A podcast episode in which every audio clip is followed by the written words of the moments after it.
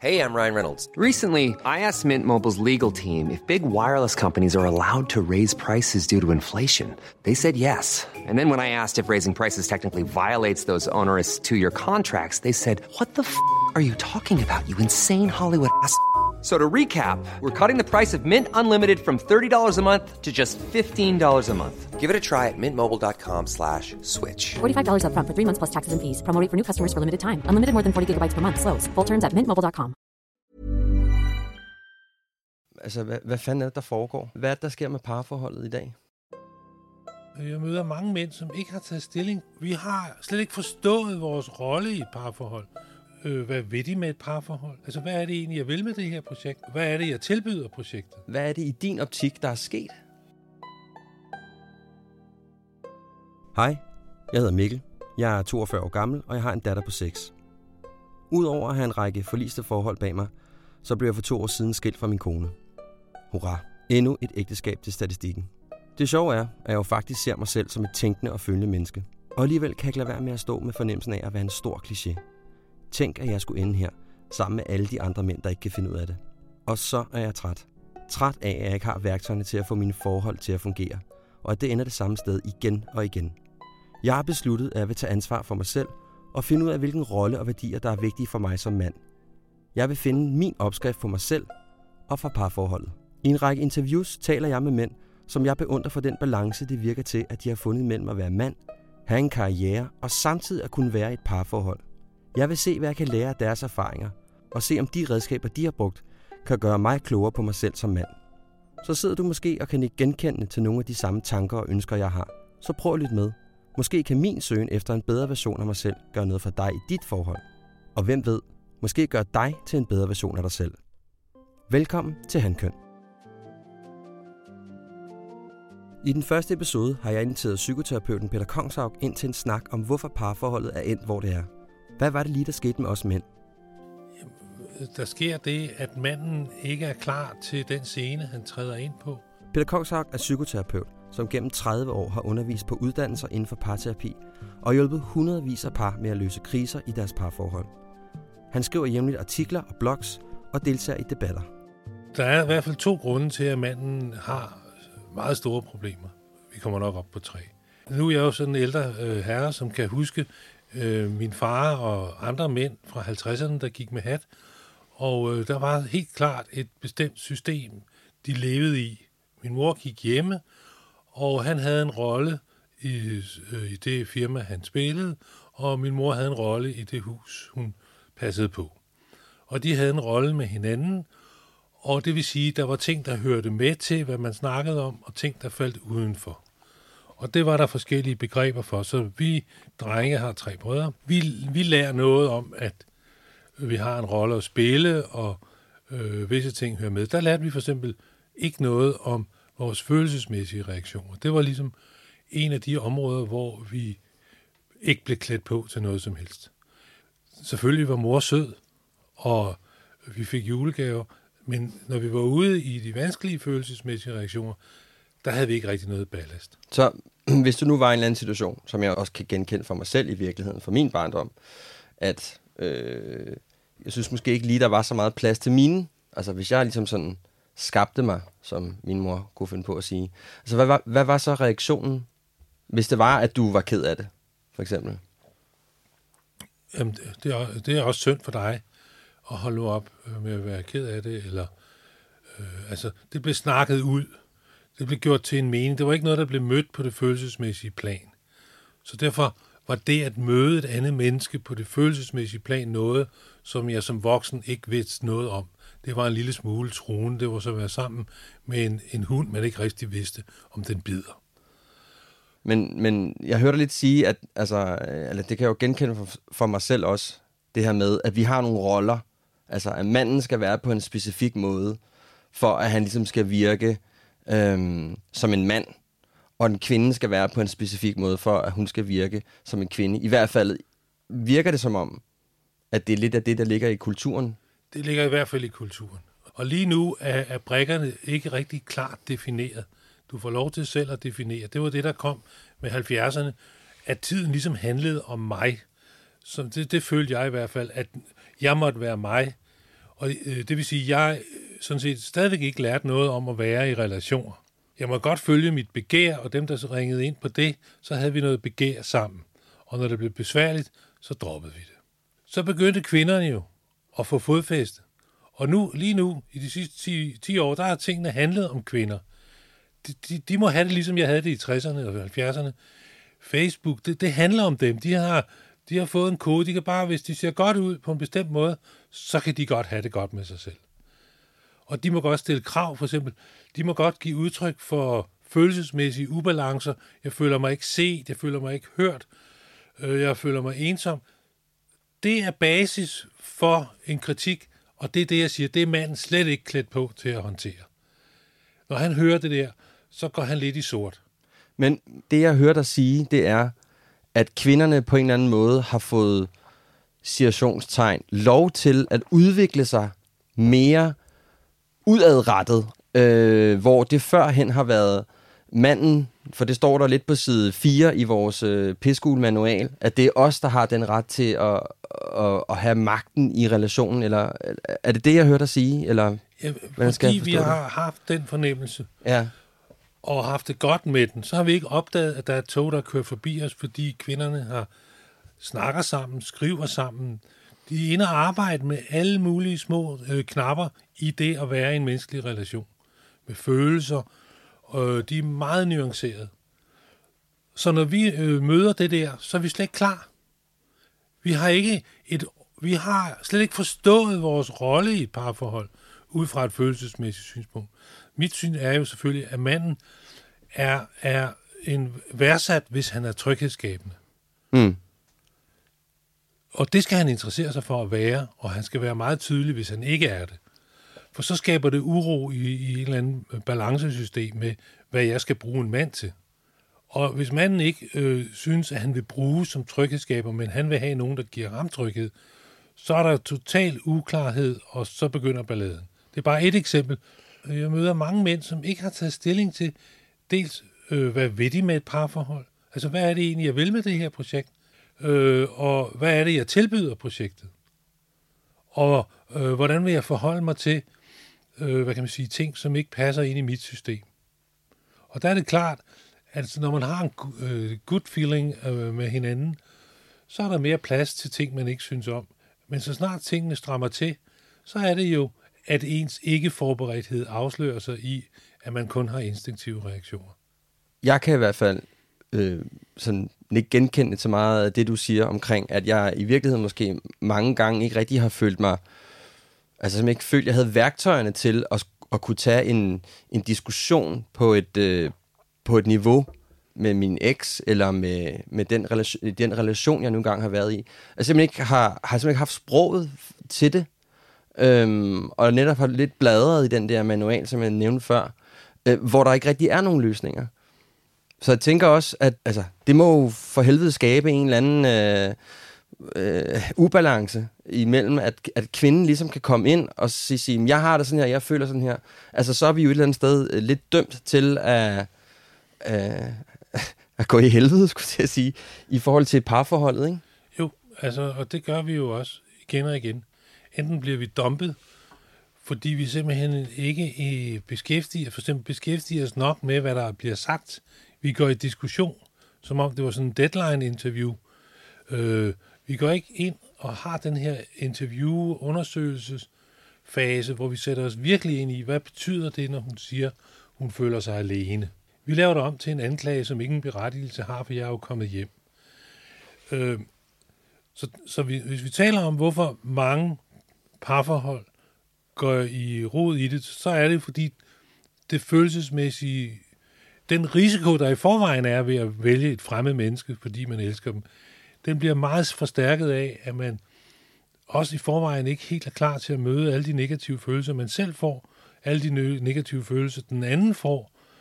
Altså, hvordan man håndterer alt den ballade, der opstår i et blink af et sekund.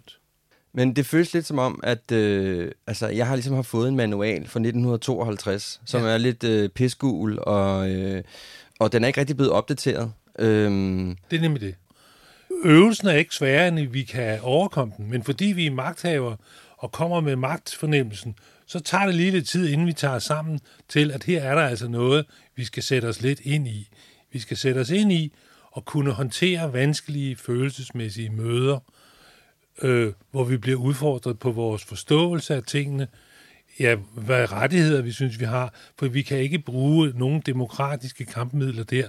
Der er ikke noget stemmeafgivning i et parforhold, og, og uretfærdighed, det er også et mystisk begreb i et parforhold. Så derfor er vi på den, når vi møder en massiv følelsesmæssig utilfredshed. Vi ser det slet ikke. Vi vil der øh, slås for, at det slet ikke findes. Og det er der, øh, hvad kan man sige, den anden begynder at miste en, fordi man på det dybere plan ikke anerkender, at der foregår noget. At man ligesom definerer, at det foregår kun mentalt, ud fra nogle principper og noget rimelighed og noget kommunikation. Og festen er altså langt større. Der er inviteret meget festligere ting med til det bal der. Det må ikke komme som en overraskelse, at man har brug for at dele, hvem man er med ens kæreste. Altså, hvis livet er en kæmpe fascinerende oplevelse, hvor vi hele tiden arbejder med at fatte det og, og placere det og kassere det, finde vores plads i det. Og hvis øh, kvinden ikke kan finde sin plads, altså øh, sammen med manden, som øh, giver, hvis han ikke giver hende en følelse af, at hun støtter ham, og de støtter hinanden i noget, som de vil sammen. Og det, der er svært, det er vi sammen om. Hvis, hvis hun kommer i tvivl om den rolle, hvis hun kommer ind i det her med, jeg, jeg er inde for mig, og det, hvis jeg er utilfreds, det, altså ligesom om det hele er sådan en eller anden form for forbrugsforståelse af parforhold, så snart det kommer for tydeligt frem, så flipper kvinden helt ud. For hun bliver jo bedt om at investere i forholdet med sin krop. Altså, øh, hun skal føde børn og sådan noget. Det hele ligger i skabelonen. Så hvis det bliver for tjusket, så flipper hun helt ud. Okay. Så, så det, der er vi måske over noget omkring ansvar, tænker jeg. Jamen, selvfølgelig er vi er over omkring Altså, ansvar. at mandens ansvar ikke rigtig bliver taget, eller han ikke tager sit ansvar ja. alvorligt. Jamen, han er utryg ved det. Altså, øh, han er utryg ved det at, at, at skulle være ansvarlig for andet end sig selv, fordi det er en stor nok opgave. Altså, øh, når man tænker på, hvor svært vi overhovedet havde ved at have orden på vores værelse. Altså, det at kapere livet og få styr på det, jeg er misundelig over dem, der er hurtige med at få tingene på plads. Ikke? Men hvorfor har vi det pres? Altså, hvad er det, hvad er det der gør, at, at, at, at, at vi ikke formår? Altså, altså at, vi, at vi har svært nok ved at jamen, have styr på os selv? Altså, hvad, hvad, hvad, hvad tænker du, at det, der ligger i det? Jamen, igen vil jeg sige, på af en eller anden grund får vi ikke det med selvtilliden på plads. Altså, vi får ikke grundlæggende fornemmelse af, jeg er sådan her, og det må jeg godt sige højt. Jeg må godt sige, at det er ret vigtigt for mig, at livet er sådan og sådan. Og hvorfor, og hvorfor kan vi ikke sige det? Ja, altså, øh, i en forstand vil jeg sige det, fordi vi er en bondekultur. Vi har ikke haft mulighed for at have drømme før i 30'erne. Så begyndte tingene at blive organiseret, så de fleste af os kunne regne med at være nogenlunde trygge økonomisk. Og det vil sige, at der var ikke plads til drømme. Der var nogen, der tog til Amerika, men dem, der gik på gårdene og, og, og de første arbejder, det var sgu ren overlevelsesprojekt. Der var ikke noget overskud. Så på den måde ligger det ikke i vores kultur at tage det vingefang ind, som der faktisk er potentiale til. Og jeg ser, nu har jeg tre drenge, jeg ser, de har en masse forstand på, hvad der er godt. De er søde at være sammen med, de lytter, de er for, forstående, og så er de samtidig gode til at manifestere sig selv, og gode til at tage højde for, hvis det ikke finder sin plads. Det er fantastiske egenskaber, og i, i det rum ser jeg, at der er i hvert fald øh, flere mænd, der begynder at manifestere sig selv, øh, med ud fra, at sådan er jeg. Det er fantastisk at se den her selvtillid. Men de, når de kommer ind i det felt med pigerne, så er der stadigvæk noget uopdyrket med, hvordan snakker vi to egentlig sammen om, at vi har så store drømme i det her liv, og at vi skal også have den til at fungere på den her dag her tirsdag. Ikke? Siger du, at, at, at vi er der sådan et generelt problem med det, øh, med vores selvværd? Altså, altså, jeg kender det for mig selv. Det tænker jeg, at alle mennesker på et eller andet, et eller andet niveau har jo en, øh, har udfordringer med deres eget selvværd, mere eller mindre. Men er det en generel ting for, for os mænd, at vi at vores selvværd er, øh, har det skidt? Jeg, jeg vil sige, det at vi ikke... Sårbarhed og selvværd har jo noget med hinanden at gøre. Og øh, vi, vi ser jo øh, det at komme med sin, sit eget følelse af svage led i kæden og lægge det på bordet som en faktor, som jeg i hvert fald skal tage højde for. Og i et parforhold, så skal den anden jo også. Så hvis, øh, så hvis vi ikke kan det, så den anden har alle de brikker, så lever vi dobbeltliv, hvor vi dels har det, vi spiller en rolle i parforholdet, sådan som vi tror, den skal være, og så har vi et andet liv med os selv, øh, hvor vi går og snakker om de dybere ting. Og hvis vi så, øh, det er derfor, der er alt det her utroskab blandt andet, fordi så er der pludselig nogen, vi synes, som vi ingen historie har med, men som vi fornemmer, kan tale ind i vores, det, der bliver til overs i vores oprindelige forhold. Ikke? Mm. Det er Philip Vensby, der ringer til mig. Det er et meget godt tidspunkt. Det er det Kleiner vi lige, ikke? Han havde, han havde en lille sårbarhed. Han havde en sårbar, han gerne ville til. øhm, Jamen, du, Jeg slår topper lyden fra. Sådan, ja. altså, vi, vi har jo set masser af film, som simpelthen drejer sig om, at et menneske tager sig selv alvorligt og fortæller en sandhed til de andre. Mm. Dem af os, der ser Billions, der har vi lige set, hvordan han tager det, at han er sadomasochist, alvorligt nok til at... Altså Hans- serien på HBO, tænker Ja. du på? Ja. Hvor han fortæller hele verden, at han er sadomasochist, og han kan godt lide at få tæsk. Hmm. Og det fik han at vide, at han ikke skulle, fordi så vil han blive fyret. Han vil aldrig blive øh, statsadvokat. Men han blev det, fordi han gjorde det. Og den der planke, den er der aldrig nogen, der kan gå for os. Vi er nødt til at gå den selv. Og det, man kan sige, vi er nødt til at tage vores egen sårbarhed i vores egne hænder og gå den planke selv. For ellers er den styrke, vi får ud af at have gjort det, ikke vores. Altså, vi er nødt til at gøre det selv. Mm. Og hvordan vi får styrken til det, det gør man vel ved at øh, øh, gøre det i en masse små situationer. Men fordi vi lever i et socialt præget miljø i børnehave osv., er der nogle af de her anspring til at vokse i personlig styrke, som ikke bliver gjort synlige, fordi at orienteringen mod øh, det fælles vægter mere. Så kan man så sige, at i skolesystemet kommer det ind mere og mere med, at vi skal præstere, og vi skal have høje karakterer. Så det er der, men det bliver officielt set på øh, med flere tunger. Det er ikke kun af det gode. Så derfor er der uklarhed om, om jeg har lov til at have selvtillid. Og derfor bliver dem, der har selvtillid, eller mere, op lidt fanden i voldsk med den. Mm. Så de ligesom bliver et eksempel på, at det er en dårlig udgave af selvtillid. Og de er i hvert fald ikke sårbare. Nej. Så, så vores selvtillid øh, tager over, eller hvad? Kan man sige det? Det bliver sådan en lidt firkantet, stålsat model, Ja.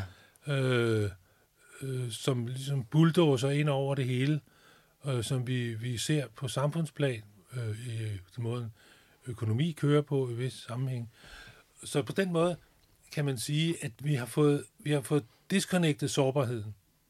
Vi har ikke nogen rollemodeller for den, så vi kan få den med ind i parforholdet. Så, så det enkelte parforhold kan få, så at sige, en kultur med sig selv om, hvordan at mødet med sårbarhed, snakken omkring, at noget er svært, som, så det ikke bliver en blame-kultur eller en kritikkultur.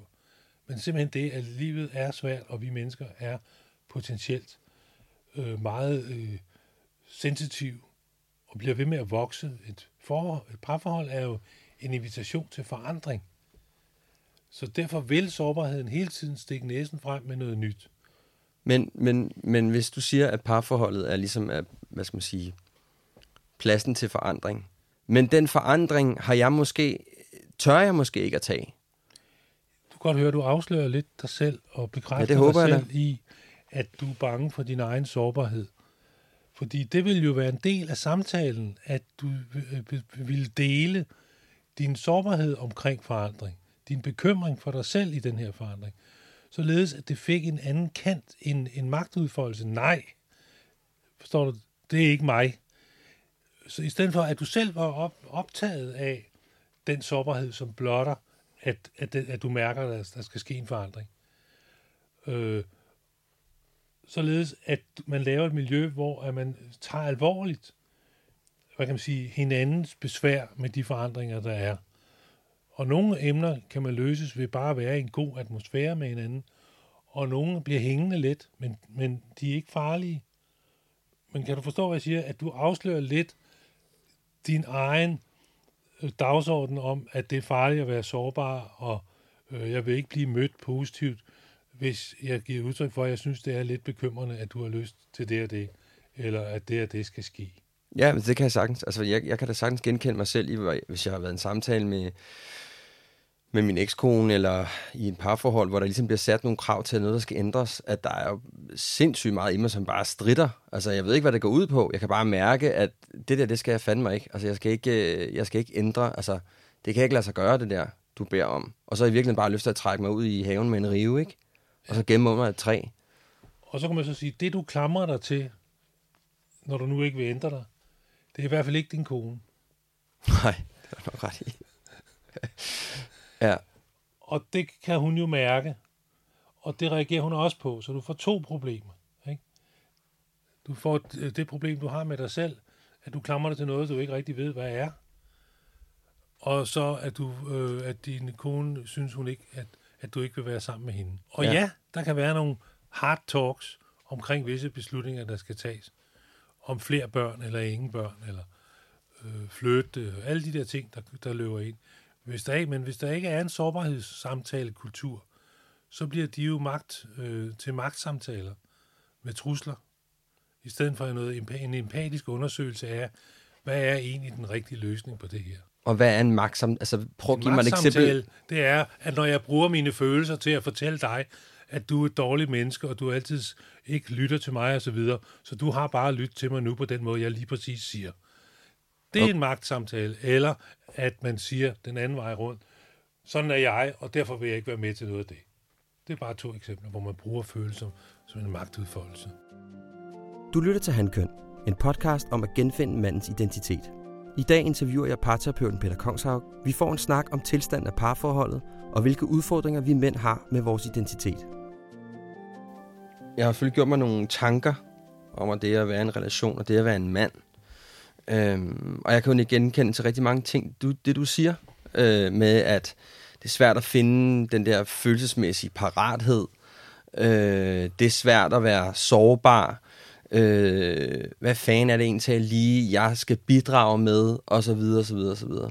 Men jeg synes, det er sindssygt svært at finde ud af, hvor skal jeg starte henne. Jeg har valgt ligesom at lave fire søjler, som jeg tænker kan være et udgangspunkt for, at, at jeg og andre mænd måske i virkeligheden også, har nogle nye værdier, eller nogle værdier, der bliver lidt mere håndterbare. Så jeg har lavet fire områder, som jeg gerne vil tale med dig om. Den første, som vi også har været lidt inde på, det er øh, ansvar.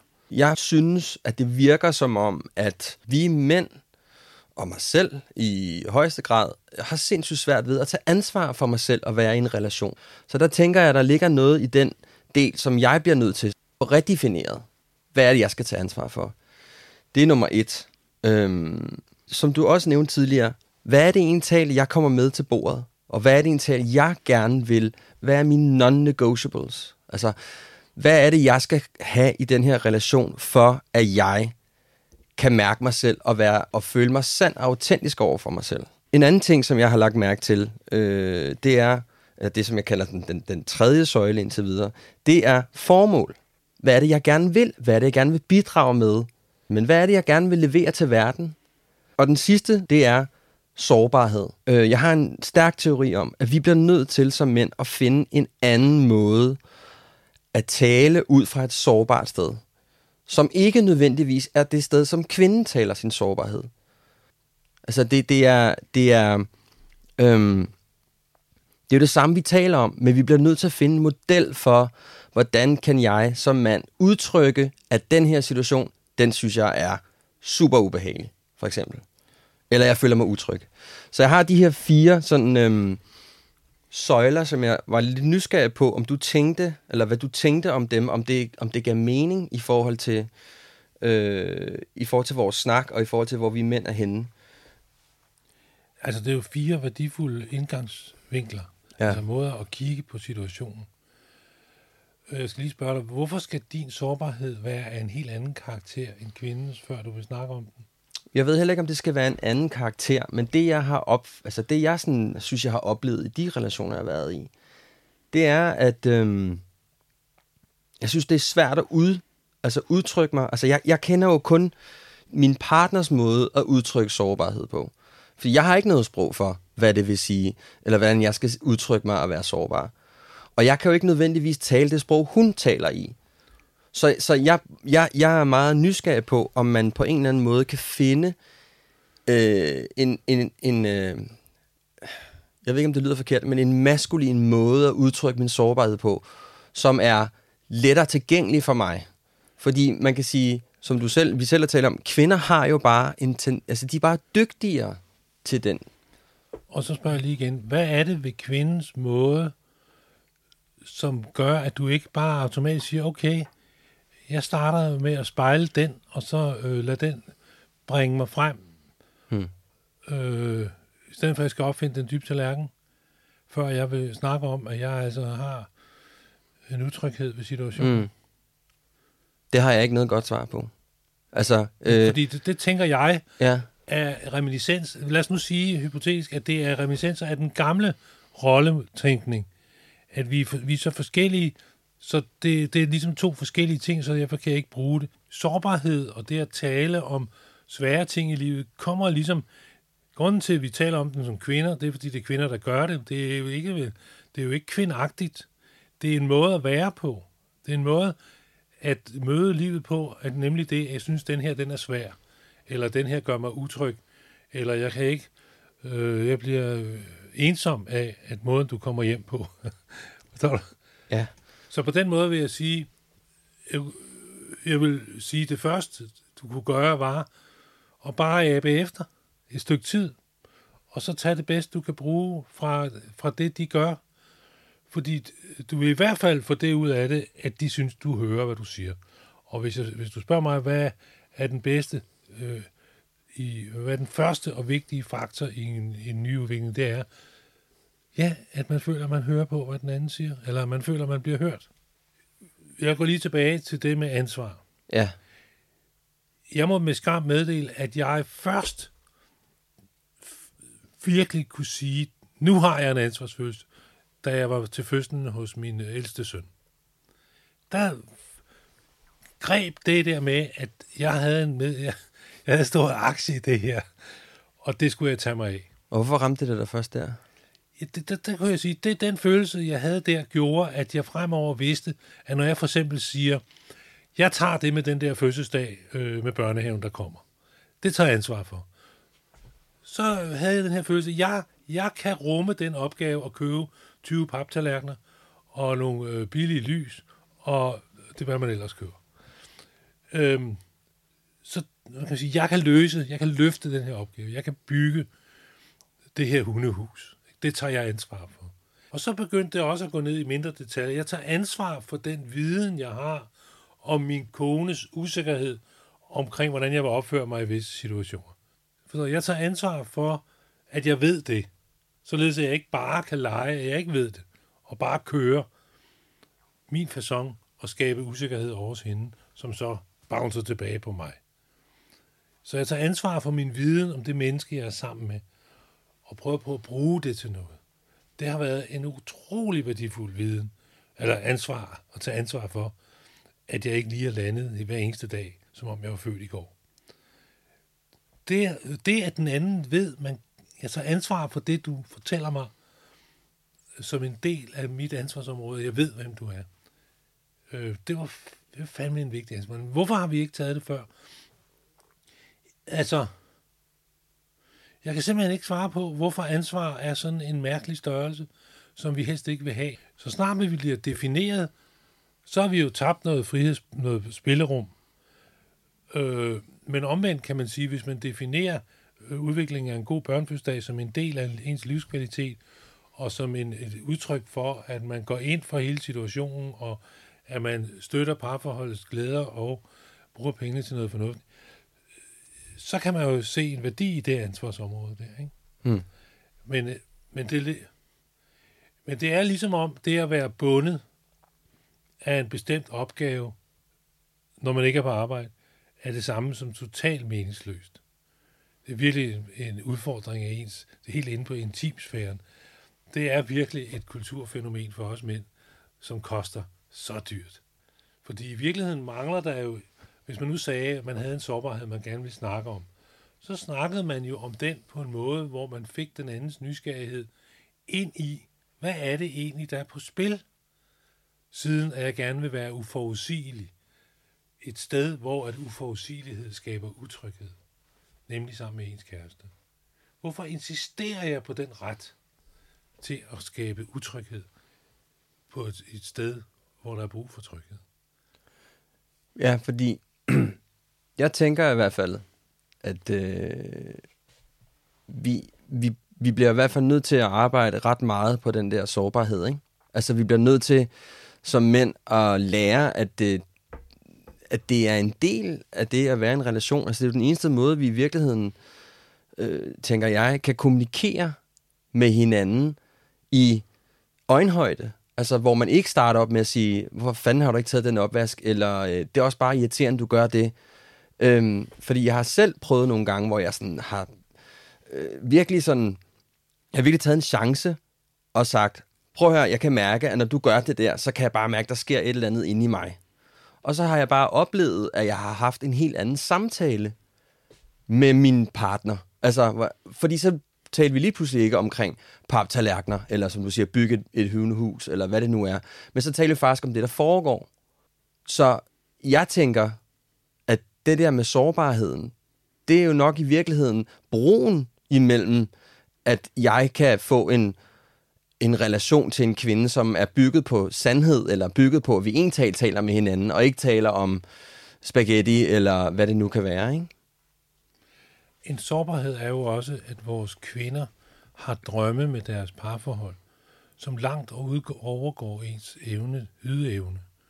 Altså økonomisk for eksempel, de har, øh, feststørrelser, og de, de kan nemt nå ens grænser for, og hvis man så ikke har lov til at sige, vi må snakke om det her, jeg kan simpelthen ikke finde mine fødder i de der drømme der, således at man øh, får fat i, i en dialog omkring hendes så at sige, sårbarhed spejlet ind i en drøm.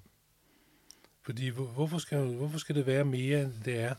Det er vel øh, en, et udtryk for kvindens sårbarhed omkring, hvornår hun er god nok. Hvis vi går tilbage til os mænd, kan man sige, fordi det i vores kultur er sådan, at vi ikke har følelser. Og hvis vi har dem, så skal vi skynde os med at holde op med at have dem. Så er det jo fra følelsernes synspunkt tale om, at vi lever i en svigtkultur hvor der ikke bliver mødt, hvor jeg ikke bliver mødt for det, jeg er. Hvor jeg ikke er værdig til omsorg. Hvor den utrolig smukke menneskelige situation, at nogen tager sig af mig, at det gælder ikke for mig. For at undgå at mærke smerten ved, at, at, at jeg lever i sådan et samfund, så kan man sige, så manifesterer jeg den samme kultur selv, nemlig, jeg skal, I skal ikke regne med mig. Ja, det, og der tænker jeg, så det, det det binder jo meget godt det med også i virkeligheden, som du sagde, med ansvar, at altså, som jeg har det med de her fire søjler, de hænger jo sammen. Så det er jo også netop i det at tage ansvar, ligger det også i at tage ansvar for, at man tør at sige til sin kæreste, prøv her, når du siger sådan der til dine veninder, jeg står der, så synes jeg faktisk, det er virkelig nederen, ikke? Altså, det, det kan jeg mærke, det synes jeg faktisk er super ufedt. Så jeg tænker også, at de to ting hænger, altså, de, hænger, de bliver bundet, bundet fint sammen. Og så har jeg det der, øh, øh, som jeg kalder non-negotiables. Altså hvor, som du selv nævnte øh, på et tidspunkt i vores øh, samtale, at hvad er det egentlig talt? Har jeg taget stilling som mand i, hvad det egentlig er, jeg gerne vil have? Altså, hvad er det for nogle ting, jeg søger i en mage, øh, hvor at det virker til, øh, når jeg kigger rundt i mit eget sådan, lokalområde, om jeg så skal sige, at det er sgu ikke særlig mange af mine venner, der har taget stilling til, hvad er det egentlig talt, de gerne vil have. Og så tænker jeg også, at når man netop kommer ud i de der samtaler med sin, med sin kæreste eller sin kone, eller hvad, hvad det nu er, at fordi man ikke rigtig ved, hvor man, hvor man står henne, så, så står man jo også sådan lidt og vakler, og, og ikke rigtig ved, hvad det er, og i virkeligheden igen ikke har taget ansvar for sig selv. Altså giver det mening, at man på en eller anden måde har gør op med sig selv om, øh, hvad er det, jeg gerne vil bidrage med? Hvad er det, jeg gerne vil have? Det at have nogle minimumsbetingelser er jo, ja, man kan sige, noget, der er ret modigt. Øh, jeg kan huske øh, min kones øh, bemærkning til mig anden gang, vi søgte mødtes, hvor jeg kom 10 minutter for sent i en taxa, og synes jeg havde fandme gjort det godt. Jeg havde... Og så, så stillede hun sig der midt på fortorvet og sagde, hvis du ikke har mere forstand på respekt, hvis du overhovedet overvejer at tro, at du kan have et forhold til mig, uden at der er en, det er bygget på en dyb interesse for, hvordan du viser mig respekt, så kan du godt glemme det her. Og jeg gik jo selvfølgelig hjem og tænkte over, om jeg har brug for at lære mere om respekt i den her verden. Øh, og jeg måtte konstatere, at det kunne jeg godt lige, det kunne jeg sikkert godt øh, bygge et par etager ovenpå det skur, jeg havde i forvejen. Har du nogen, øh, har du nogle non-negotiables? Er der nogle ting i din relation med din kone, som du... Jamen altså et forhold, det kan man jo godt sige, fordi jeg vil... Det, at der er en reparationskultur, det, at jeg kan få lov til at blive taget til noget, og jeg har klokket i det, og det, at det går den anden vej. Det, at jeg er et menneske, som øh, kan lave fejl, og det, at jeg har svagheder, og at det, at jeg kan mærke kærligheden, og laver noget en gang imellem. Det er simpelthen øh, en helt præmis. Jeg bliver ulykkelig, og det og så værner jeg om min ulykke, fordi det, det er næsten det er entréen, kan man sige, forrummet ud af døren. Altså, hvis jeg ikke er lykkelig, ikke? Øh, det er i hvert fald øh, en ting, og så hader jeg overraskelser. Okay. Hvad vil, hvad vil det sige? Jamen, min tryghed bygger på, at jeg kender mit territorium. Altså, min identitet er jo mit råderum, og at det er mig, der råder over mit råderum. Og for mig er par, mit parforhold mit råderum, og derfor øh, en omsorg for, for dem, der er i det. Men, så derfor må der ikke ske for store overraskelser ind i det der. Øh, det, det hader jeg. Så du skal ikke have en surprise fødselsdag? Det, det, øh, det er ikke noget, jeg glæder mig til. Fedt. Øhm, den, sidste, øh, den sidste ting, jeg har, det er jo det her formål. Øhm, jeg synes, at når jeg... Altså, det har jeg også mærket på mig selv i virkeligheden, at jeg på et tidspunkt, især efter at jeg blev skilt, øh, følte mig enormt rodløs. Jeg vidste ikke rigtigt, hvad det var, jeg skulle, og hvor jeg skulle hen, og så videre. Øhm, og jeg følte mig faktisk ikke øh, skide maskulin. Altså det der med, at jeg ikke rigtig vidste, hvad jeg ville, øh, og hvor jeg gerne ville hen.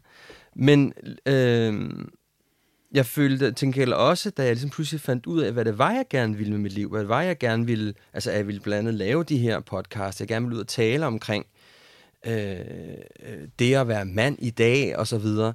Altså, at der skete noget for mig, der skete noget for min identitet, øh, og, og, og jeg føler, at jeg fik en eller anden anden form for glød. Altså, jeg tænker, at det må være sundt at vide, hvad ens formål er. Hvor er det, jeg, hvad er det, jeg gerne vil bidrage med? Jeg synes, det er fantastisk. Øh, øh, jeg er lidt overvældet over, hvor klart du udtrykker øh, en, en meget, meget spændende tanke, nemlig at vide, hvad man vil. Tak. Øh, jeg, det første, du siger, er, at jeg finder det naturligt og sundt, at når man forlader noget, man har været knyttet til, at så er der stille et stykke tid. Sådan er det med al afsked. God, sund afsked. Der skal der være lige lidt stille. Men det er klart, at så samler man sig om nye formål, ikke? fordi forholdet tidligere var en del af ens formål. Så, så det, at du gerne vil have et formål, og du kan mærke et formål ved at undersøge, hvad vil det sige at være en mand i 2019, det gør dig jo på en måde til mere mand, fordi du er åben for, at du får nogle svar, øh, ja, som du vokser af, og som du vil stå ved. Og du føler dig sandsynligvis også mere værdifuld, bare lige nu, altså i, i de relationer, du indgår i, fordi du også har en vis reservation. Altså, du tilbyder din sårbarhed hurtigere. Ja.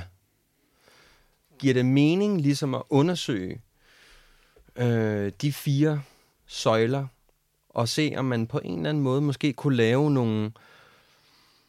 Altså, jeg er jo meget optaget af at finde ud af at lave nogle værktøjer, som gør, at jeg kan gå ind i en ny relation med en ny kvinde, hvor jeg er forhåbentlig mere fuldendt. Jeg ved godt, at vi aldrig nogensinde bliver rigtig fuldendte, men at jeg kommer med nogle ting, der er på plads. Så når du hører, jeg siger de her fire formål, eller de her fire søjler, giver det mening? Eller er der nogle ting, du tænker, at, at, jeg, at jeg mangler at skulle have med ind i? Fordi for mig, så ligger de jo lidt... Altså, den ene kan ikke undvære den anden. Jeg kan ikke lige finde ud af, hvor den øh, faktor... Du ved, vi sidder ikke på en café. Du er en rigtig mand. Du optager det, vi snakker om på bånd, og det skal sendes ud til hele verden. Hvor øh, mange sidder på café over en kop kaffe og kan nøjes med det. Mm. Så, så den storhed er også fascinerende. Altså, at, at, du, at du vil gerne skabe en ny tryghedsorden. Øh, og du har vel egentlig allerede svaret på spørgsmålet, at hvis man skal få en bedre fornemmelse af ansvar, så skal man beskæftige sig med, hvor lidt fornemmelse man har, og, og undersøge, hvordan man overhovedet får fornemmelse af ansvar, fordi ansvar er jo tryghedsskabende. Det skaber en forudsigelighed og en genkendelighed, så den anden kan se, hvad man laver, hvad, hvad, hvor vi er på vej hen. Og det vil sige, at hun kan placere sig på banen der, hvor du ikke er på vej hen. Altså ligesom man lurer en have, man står jo ikke lige ved siden af den anden. Den ene tager forhaven, den anden tager bag, baghaven, den ene tager skvaderkålen, den anden klipper de gamle rosengrene. Ikke? Altså, der sker en polarisering af, at du er gennemskuelig, og det bliver du af at tage ansvar. Og det der med at have nogle faste, have nogle præmisser, ikke? Altså, det, øh, det, det har jo altid været mænd æresprincipper, du ved, hvor man var forudsigelig på, hvilke regler, der gælder for, hvordan man opfører sig. Du kan regne med, at jeg fungerer sådan, så at jeg taler sandt, og hvis jeg ikke taler sandt, så kommer jeg igen ret hurtigt. Øh, vi har mistet nogle øh, spilleregler, som, vi, som lå i det system. Det giver os en helvedes masse problemer, fordi vi troede, vi kunne leve uden. Og det er nok også ligesom det, jeg... Altså, det synes jeg er meget fint, det du siger der, fordi det er nok også det, jeg prøver at etablere. Jeg prøver at etablere nogle nye spilleregler, eller nogle nye, øh, som jeg sagde før, nogle værktøjer, eller hvor, som du selv siger, jamen, vi kommer fra en bondekultur, vi kommer fra, fra, øh, fra et sted, øh, hvor der har været nogle, nogle faste roller, hvor manden, han skulle bring home the bacon, øh, han skulle ligesom komme hjem med byttedyret, og, øh, og kvinden skulle ligesom passe børnene, og der er sket en anden øh, vild øh, udvikling, øh, heldigvis med kvinderne, og, og nu står vi her, uden nogen idé om, hvad der er op og ned. Øh, og der tænker jeg, at, at, at jeg som mand bliver nødt til at have nogle nye, nogle nye spilleregler. Men ligger der i det, du, du laver, det arbejde, du laver, er, at du sådan set selv vil være garant for dine egne spilleregler? Eller altså, at, at, at det vil du leve efter? Jeg vil, jeg, Således, jeg, at, at du vil gerne måles på, på den slags ting. Man har lov til at, at anfægte din opførsel. Er det det, du siger?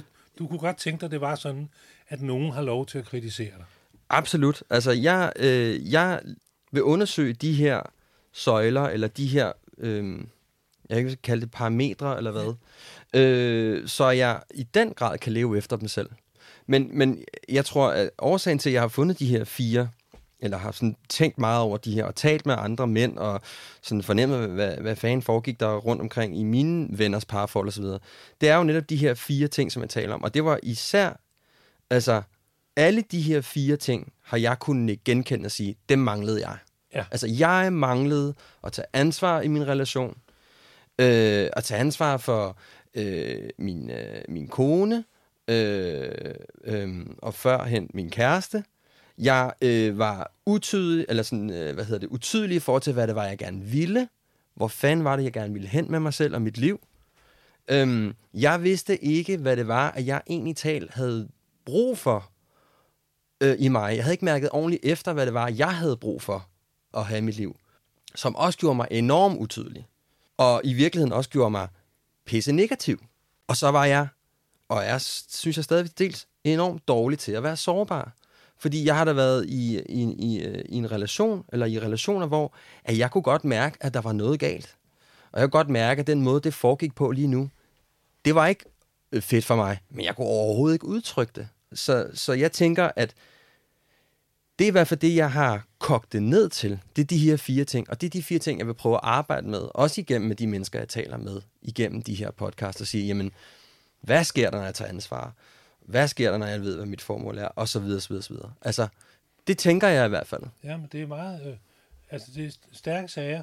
Jeg synes, samtalen har, øh, for mig i hvert fald, opdaget det, at når vi starter med at snakke om, at vi har lært os, at vi er blevet behandlet sådan, at vi fornægter følelser, så er det jo en af grundene til, at vi ikke kan finde dem, fordi vi leder med noget, som ikke leder efter følelser. Og øh, det at opdage det, og få hjælp til at være nysgerrig over for det, som jeg, som jeg ikke kan se, fordi jeg ikke lært at se det, og jeg er ovenkøbet programmeret til ikke at se det, når jeg ser det. Så er jeg programmeret til at kalde det noget, som nogle andre er skyldige. Jamen, jeg synes, det er spændende at høre det der. Mm. Jeg tror, det var det, Peter. Øh, tak, fordi at jeg måtte tale med dig. Øh, jeg synes, det har været sindssygt spændende. Øh, så tak for din tid. Ja, lige måde. Tak fordi du ville snakke med mig. Altid. det var så min snak med Peter. Jeg synes, at mange af de følelser og fornemmelser, og ikke mindst de antagelser, jeg havde omkring parforholdets tilstand og mandens generelle identitetskrise, blev bekræftet. Der er bestemt plads til forbedring. Og mine fire værdisøjler, som jeg så fint kalder dem, det virker til, at der er noget om dem. At hvis jeg kan tage mit ansvar alvorligt, finde ud af, hvad det er, jeg har brug for i et parforhold, så jeg ikke tilsidesætter mig selv, tør kigge på mit formål, og ikke mindst øve mig på min egen sårbarhed og lære at udtrykke den, ja, så har jeg måske et håndgribelige værktøjer, jeg kan øve mig på, og tage med mig videre i mit næste parforhold. Men jeg må tale med nogle flere mænd om de værdier. Find ud af, om jeg kan lære noget fra dem, om hvad de har erfaret i deres liv, og se om det er bare mig, eller om der virkelig er noget om sagen. Lyt med næste gang, hvor jeg interviewer. Ja, det må du lige vente med at få at vide, men jeg kan love dig, det nok skal blive interessant. Og så vil jeg rigtig gerne høre din mening om det, du hører. Så skriv meget gerne en anmeldelse. Og her til sidst skal jeg lige takke Gustav Junggren, fordi han har været så sød at lade mig bruge hans musik, som du hører her i baggrunden. Tak fordi du lyttede med på Handkøn og på fint genhør.